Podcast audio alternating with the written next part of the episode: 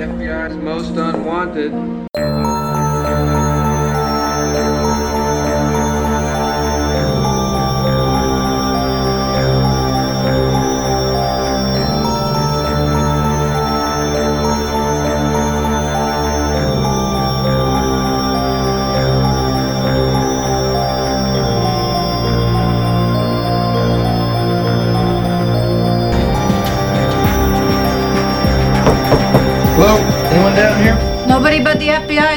FBI's most unwanted. I've been waiting 23 years to say that.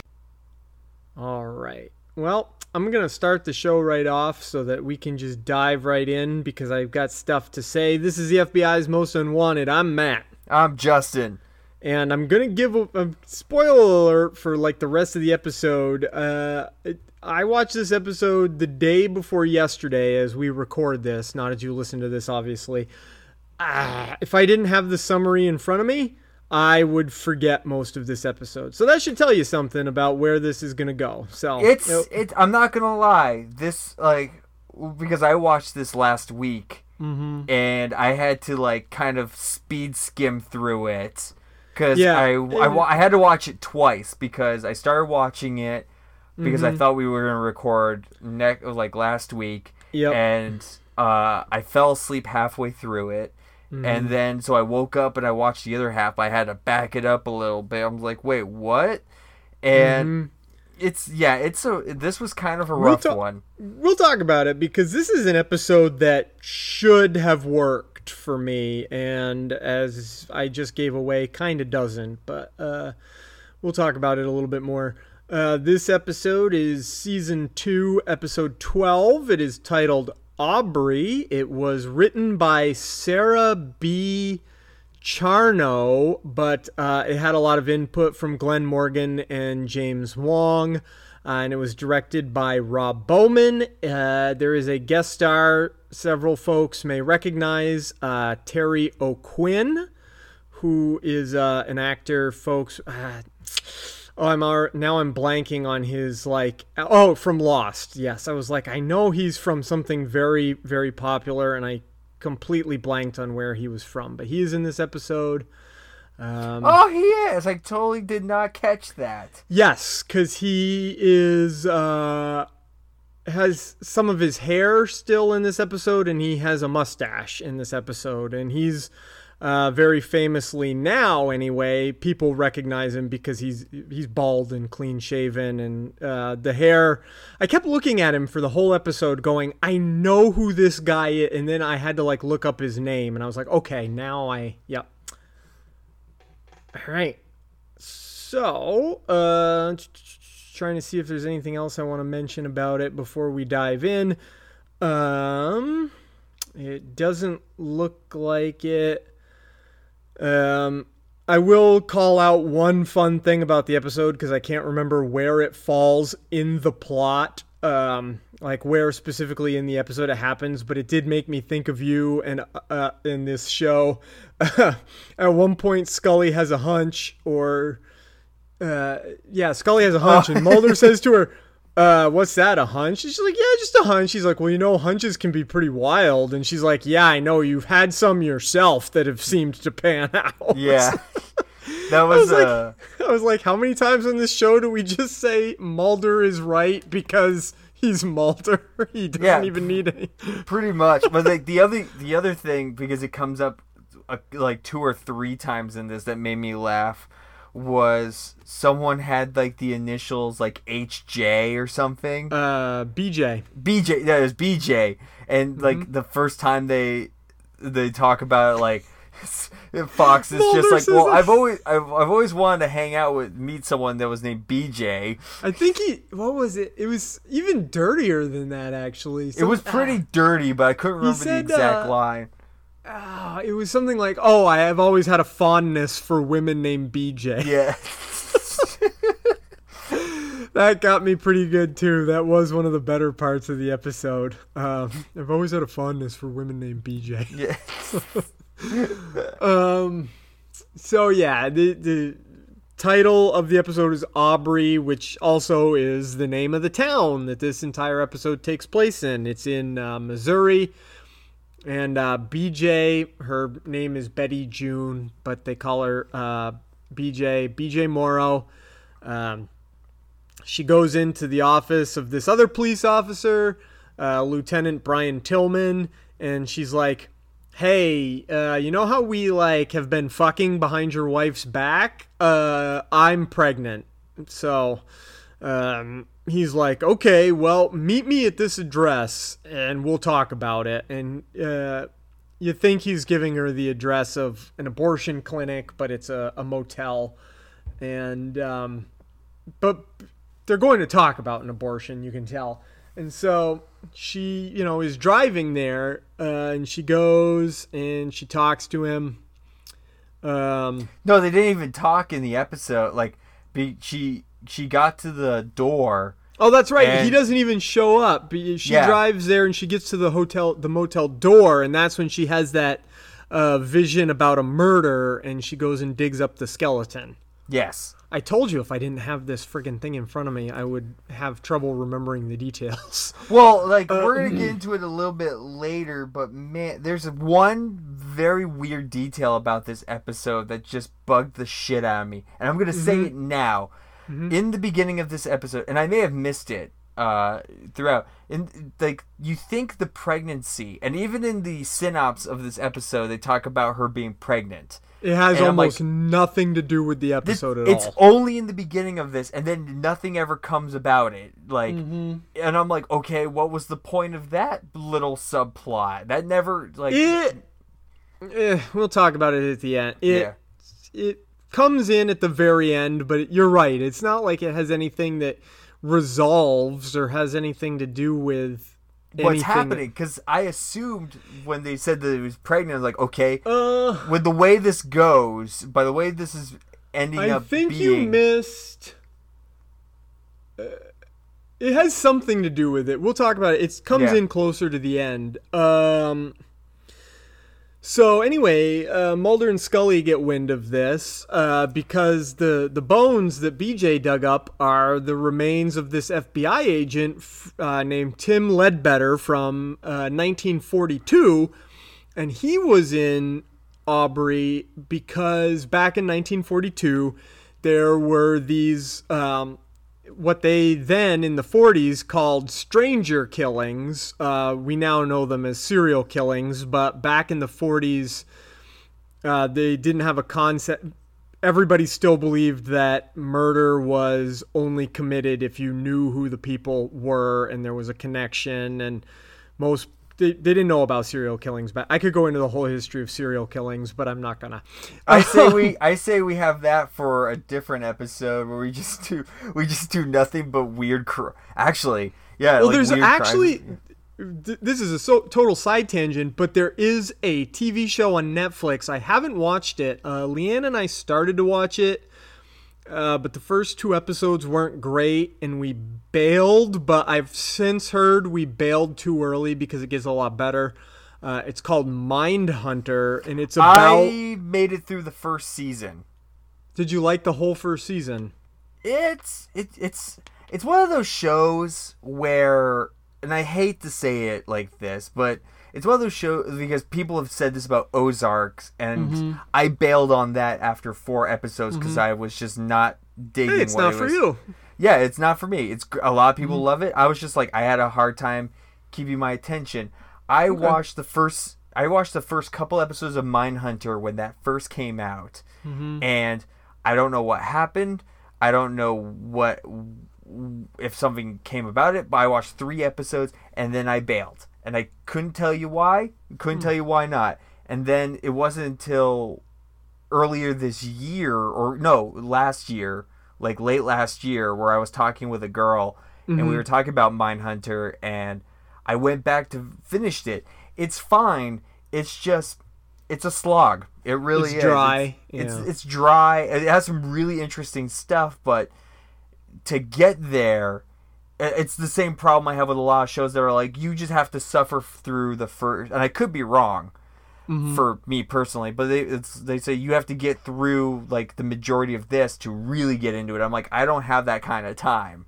that's a lot. I don't like it when people say you have to get through this much of something to. If it doesn't hook me, it does. Anyway, the whole point of that tangent was Mindhunter is about the agents within the FBI who started really profiling and trying to understand the idea of serial killers. Yeah, it's an interesting concept. I Mm-hmm. just just don't. I honestly, if you like, even now, I couldn't tell you heads or tails about the the first season. All right. But anyway, anyway, back to this uh, episode. Uh, so yeah, they head off uh, because they're FBI, and the reason it's Mulder and Scully instead of any other agents in the FBI is because she just happened to dig these bones up in the middle of the field, and Mulder's like, "Well, that's a little weird that she just happened to be out in the middle of a field." In the middle of the night, digging up these bones. and not only that, not only that, but her statement. I remember this was her, statement, didn't make much sense. Yeah, it made no sense. It's like I mm-hmm. a dog was barking, so I I went and looked at what the dog was barking, and Yep. that's when I found it. And he's just like this. It's like with no lights, even with a with like a headlight in the middle of the night. You really think she'd be look at the one it was spot? super far from the road and yeah. Yeah. so that was the whole so mulder was like this is not there's something weird number one here's a dead fbi agent so we have like this cold case number two this is fucking weird and spooky so i'm gonna go check it out Three, Um, her name's BJ. Three, her name is BJ, which is literally yes, which is a legitimate thing. He he literally wants to go because her name is BJ. Yeah. I love Mulder so much. Sometimes he's such a perv. Um, he is. so anyway, um, of course, uh, Tillman uh, is trying to defend her because he obviously doesn't want anybody to like give her a hard time because of this baby thing. Uh, he doesn't want anybody to find that out. So, um, Mulder is explaining uh, to well, no. Oh, excuse me. No, they they bring the bones back to the crime lab, and they are like, okay, back in the day, there were these murders. Uh, all the victims had the word "sister" carved onto their chest. Um, do you think this guy had sister? You know, and they they explain something about like he cut deep enough to nick the rib cages of his victims. So Not com- nick it, like it like literally was like carved in somehow. Like the well, it wasn't was, like the whole word Yeah. in the rib cage. Obviously, it was just bits and pieces of the letters. And um, Tillman comes in and he's like, "Wait a minute, give me that. How did you?" How? Because they're looking at old crime photos, and he thinks they're looking at new crime photos. Uh, he's like, "Give me that. Like, how did you? You weren't supposed to. This is evidence. This nobody's this is supposed to." sealed. yeah, and it turns out that the reason he's so mad is because he and his uh, partner literally just got a murder that was a young woman with the word sister carved in her chest, and he thinks they're like looking at evidence of a new case that isn't even like knowledge within the department except for these two agents or two detectives rather. And they're like no no this is like a 50 year old case at this point. And he's like wait what? What the fuck? And then they look at um, the uh, Sam Chaney. I guess did I say? I called him Tim Ledbetter. That was a different name in here. I'm reading. Okay, the agent was Sam Chaney. I guess the dead guy, and uh, they find out that he had the word brother carved into his chest. Yeah, because freaking BJ comes in and like puts her hand over the remains and just was like, no, he had brother. It, it said brother. Like, And then they fu- and then they it matches on the computer screen with like the cuts in his rib cage or something. yeah. Some weird freaking thing. Um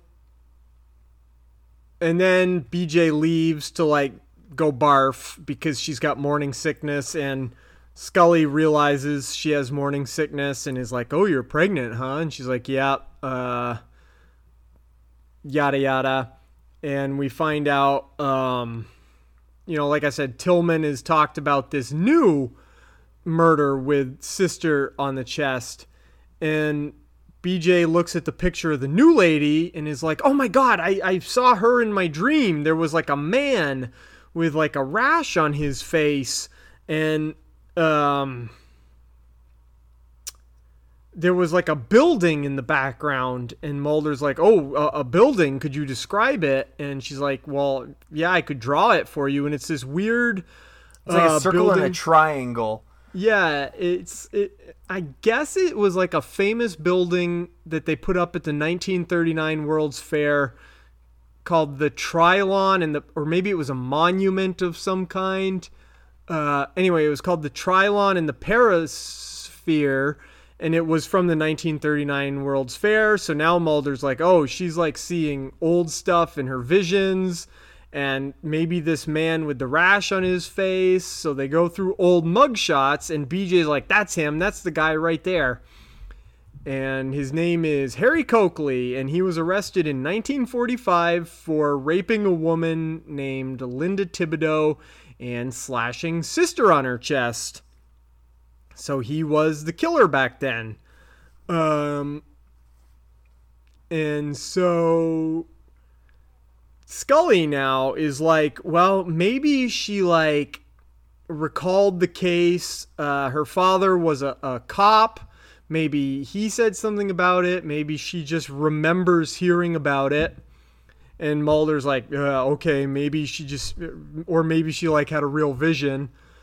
So they go out to visit this guy Cokely, thinking that this elderly dude is the new killer too. But they With show up. air, with an air tank attached to him. Yeah, they show up. He's got an oxygen tank, which he's smoking around. By the way, he's got he's using an oxygen tank and still smoking.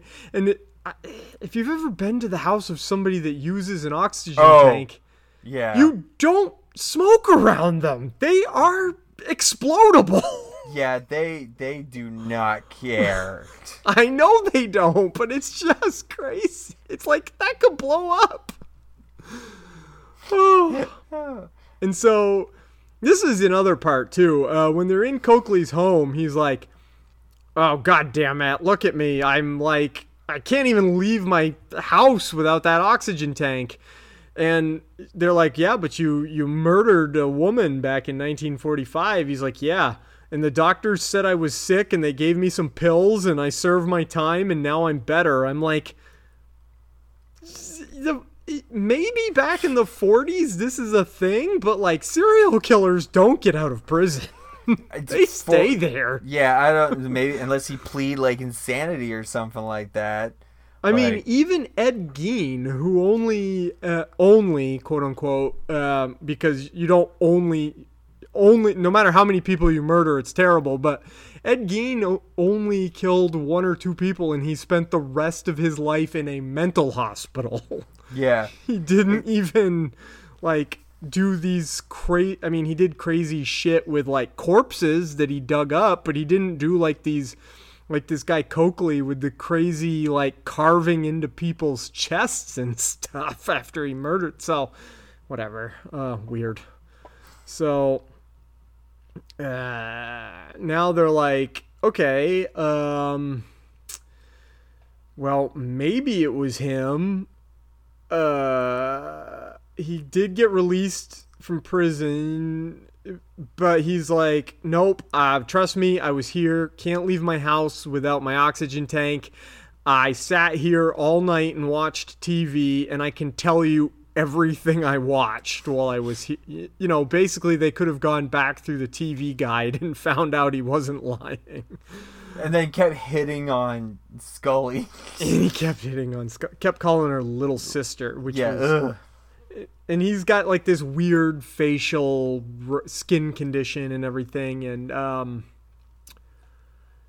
so at this point there's also an another somewhere in here it was either before they went and visited was it before or after they went and visited Well, when BJ had her second Coke- one, yeah when they that happened. the woman That happened. That happened next, where she goes to bed. She wakes up, sees the guy with the rash in the corner, and has sister mm-hmm. on her chest, and then mm-hmm. randomly breaks into someone's house to into their basement, pulls up the floorboards where they and find finds where, more bones, right? Yes. Yeah. Okay, and that's the other missing agent. That's the agent Yes. Ledbetter that was missing. Okay. Yeah. Because there was another murder in here too that happened. It was the girl at the bottom of the pool. The girl at the bottom of the pool was this one. This is the girl at the bottom of the pool because they built a house over it, or, uh, or some. No, no. The, No, because the one in the basement is Cokely. There's Yeah. like another. There's an extra murder in here somewhere, and it doesn't say in my thing I'm holding in front of me or looking at right now where that murder happened. That must have been- the or- that's somewhere so it in was between, I think. before. yeah, I guess it was either before they went and visited Cokely or right after they went and visited Cokely. There's like this other murder. Um, But but the main thing is like they brought her back and they kept talking to her. It's like, wait, what man? And they show her a line of photos from and she the picks 40s. Cokely again. Yeah, yeah. She picked and that's when Mulder's yeah. like, uh, she just picked a picture of a young man, and clearly Cokely is an old dude. yeah, And but they go arrest him anyway, and bring him in, and he's like, "Nope, wasn't me. Like I'm look." And again, rightfully so, is like, "Look at me. Like Yeah. seriously. Like look at me. I'm ridiculously old." I have to carry this huge oxygen tank around my house. You think I'm getting out of my house and like lugging this thing?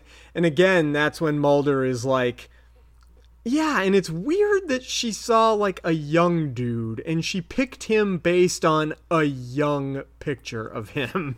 and that's when they find out that one of Cokely's victims from the second time around is- Lived. lived so Mm-hmm. they decided to go chat with her about her experience and what went down and why Yep. was she picked That was uh that was the uh, Linda Thibodeau I mentioned earlier who finally he got arrested for attacking her. yeah um and th- so they go to her house and she's uh like you know uh how does Mulder come up with his stupid friggin' theory again? I can't remember. the the, the theory well that that the theory the, the, this I this is the other part that's Bill was like fucking because they talked to her but that this is where Mulder is like, "Oh, when you were raped, you had a child or was it Scully maybe that fig- So so what so what happened was they talked to her and they realize that BJ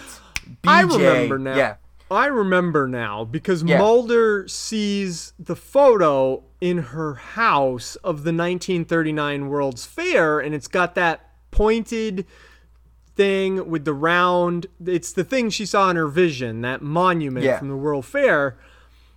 And so they're like, "Oh, what? You know." y- When you were raped, you had a child, right? And she's like, "Yeah." And I couldn't deal with like, they you know my husband and everybody was like oh you should raise it but i couldn't stand having like an evil child. So i put that child up for adoption.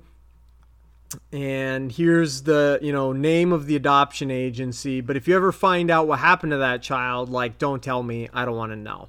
Yeah. And so they find the kid, and it turns out the kid was adopted by somebody named Morrow, and it turns out that the uh, son of Cokely is BJ's father. yes And this is when Mulder is like, "Oh, um, BJ is the killer." And the well reason she this it's Scully that does this because it's the idea of predisposition Well- of being a serial killer Mulder And- comes up with it first. Oh, does he? Uh, yes, because I remember this because it involves his sunflower seeds.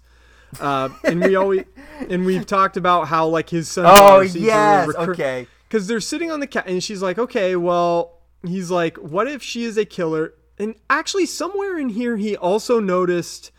I gotta back up for a minute. There is there was a clue before this that it was probably her, and I only just remembered it just now. Uh, Mulder noticed she was starting to get a Oh, weird rat. skin rash on her hand. And then when they arrested Cokely, he noticed that the rash on BJ's hand matched the one on Cokely's hand.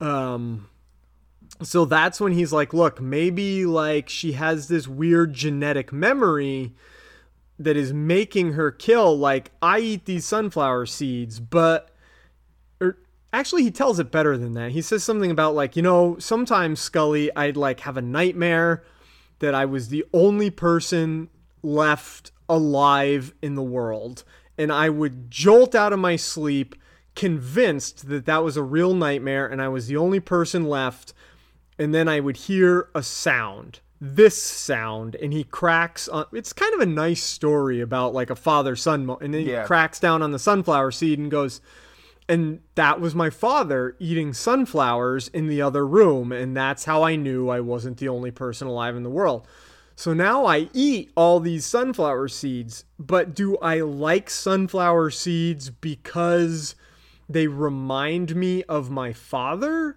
or do I like them because he liked them and therefore like I am genetically made to like sunflower seed like do I like them cuz they're a memory that like makes me feel good about my dad or because I really like them on a genetic level Yeah. so, um, and that's when Scully agrees. You're right. She agrees. She goes, well, and she talks about genetic predisposition and the idea that, you know, mental illness can be inherited and all that stuff. And not only that, but it could also have the ability to skip a generation. Right. Which would explain why uh, BJ's father was like a good guy and like, you know, not a, a heinous murderer. Right. And so they're like, well, we got to go. And they jump up to go get BJ. And in the meantime, we go back to Mrs. Thibodeau's house. And BJ is in the house. And she is full on in killer mode. And she has the same rash all over her face and hands. And she's like attacking Mrs. Thibodeau, like, you got to pay, little sister. And With a with like a Sweeney Todd style razor. Yes, and um, but she's like she's saying all this stuff that's almost uh, because we also found out somewhere in there that part of the reason that Cokely guy was a murderer was because he was like raised in this abusive household where like he was the child that was forced to take all the punishment because he was the oldest child. And then like it turned him into a rage killer that like took out his rage at being the child that got punished on everybody else or some shit. So bj's walking a, a, you know bj is like you gotta pay little sister. Someone's gotta take the punishment and it's not gonna be me.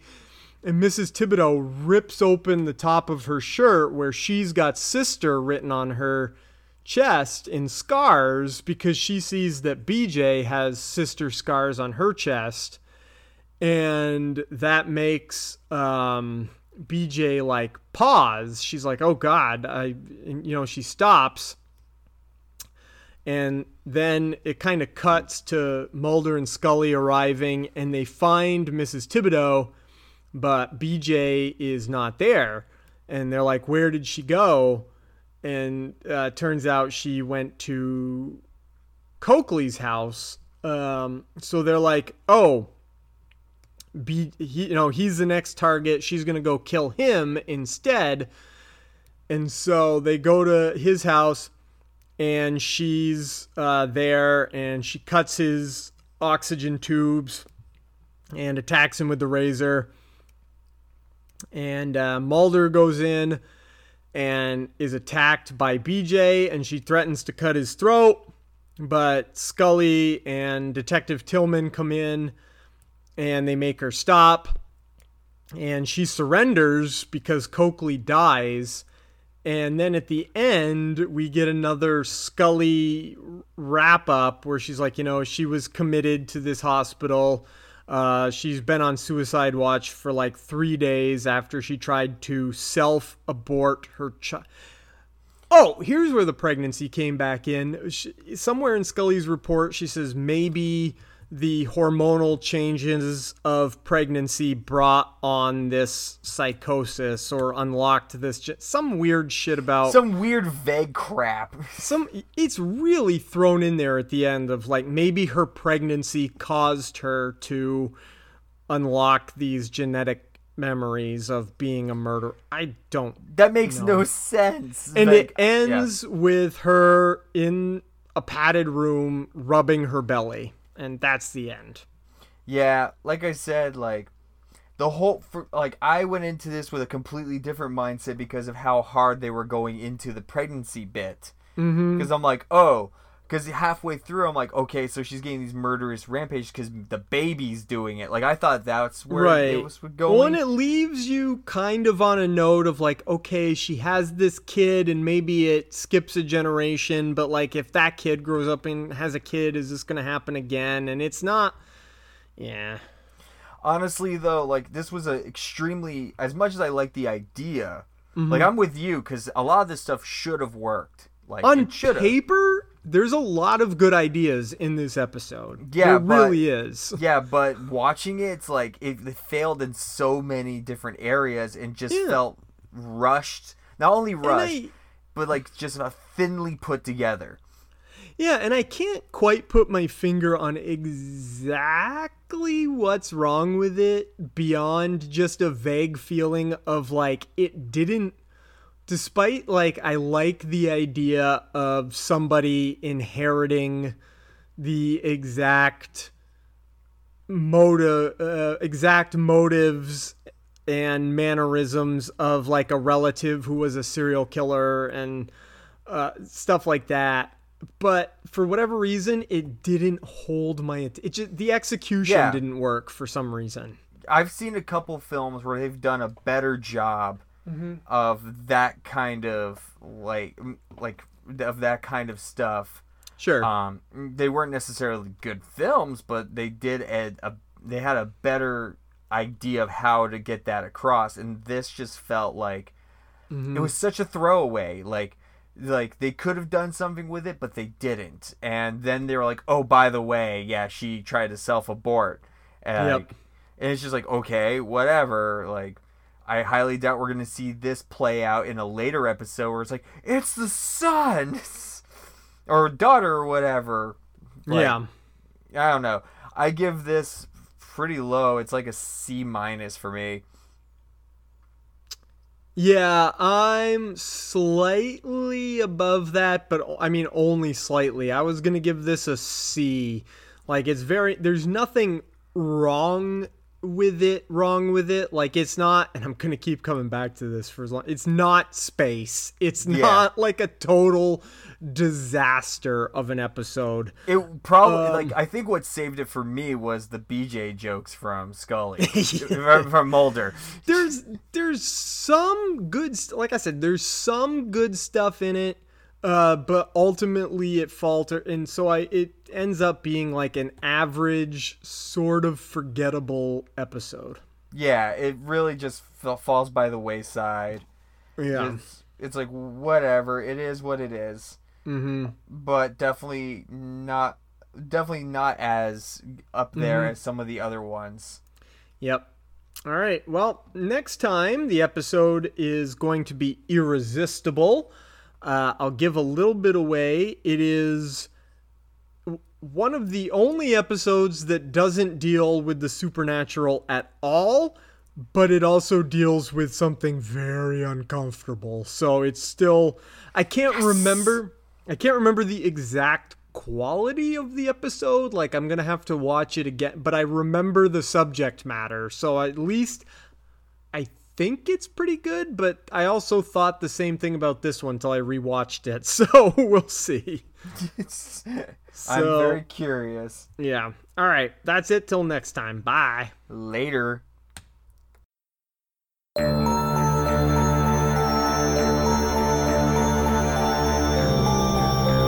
The FBI's Most Unwanted is a production of Two Broke Geeks Entertainment and is part of the Atomic Geekdom Network.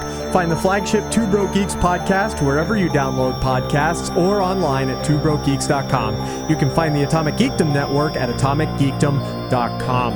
Our artwork is by Justin Kowalski. You can find him on Twitter at J underscore Rocka. Our theme music is by Tony Longworth. You can find him on Twitter at Tony Longworth or on Facebook, Tony Longworth Dark Composer. You can help out the podcast by subscribing and leaving us a review.